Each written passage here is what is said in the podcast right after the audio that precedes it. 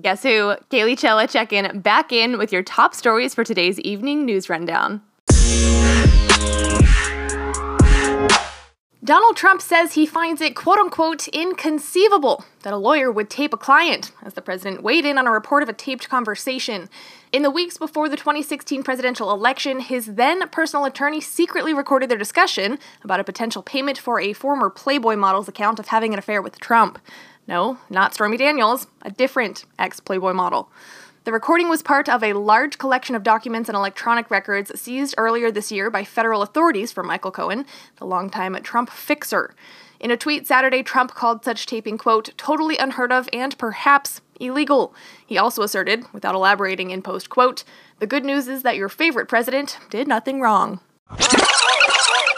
Duck boats like the one that sank in Branson, Missouri, killing 17 people, have a long history of safety problems and have been linked to the deaths of more than 40 people since 1999. The deadly sinking in Missouri brought back painful memories of a similar accident nearly two decades ago in Arkansas. Both duck boats had overhead roofs or canopies that the National Transportation Safety Board warned could greatly increase the risk of passengers becoming trapped in the boat and drowning. The sinking on Table Rock Lake near Branson Thursday came during stormy weather. The official cause had not been determined, but investigators initially blamed thunderstorms and winds that the National Weather Service clocked at 65 miles an hour. On May 1st, 1999, 13 people died when the Miss Majestic duck boat sank on Lake Hamilton near Hot Springs, Arkansas. The NTSB's report on that accident found that roofs or canopies on duck boats greatly endanger passengers in the event of a sinking. The report said that passengers, because of their natural buoyancy, especially if they're wearing life jackets, can become trapped against the canopy as the vessel sinks, unable to swim down to openings along the side. Safety advocates have sought improvements and complained that too many agencies regulate the boats with varying safety requirements.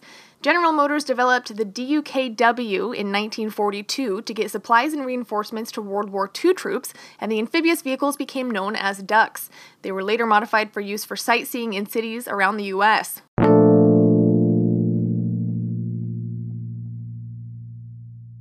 Gaza's militant Hamas rulers said Saturday that they had accepted a ceasefire ending a massive Israeli onslaught on militant positions after a soldier was shot dead, once again pulling the sides back from the brink of a full fledged war. Israel and Hamas have fought three such wars over the past decade, and Hamas agreed to the second such ceasefire in a week under heavy Egyptian and international pressure. Even after last week's ceasefire ended, the fiercest exchange of rocket fire and Israeli airstrikes since the 2014 war, incendiary kites and balloons continued to float from Gaza into Israel, setting off damaging fires to farmlands. Israel has stepped up strikes since then to signal its new threshold for engagement after months of largely refraining to act. Israel says it has no interest in engaging in another war with Hamas, but says it will no longer tolerate the Gaza militant campaign of flying the incendiary devices into Israel. On Friday, a Palestinian sniper killed an Israeli soldier along the border, the first casualty it has sustained in four years, and Israel unleashed an offensive, saying it destroyed more than 60 Hamas targets, including three battalion headquarters. Four Palestinians were killed, of which three were Hamas militants.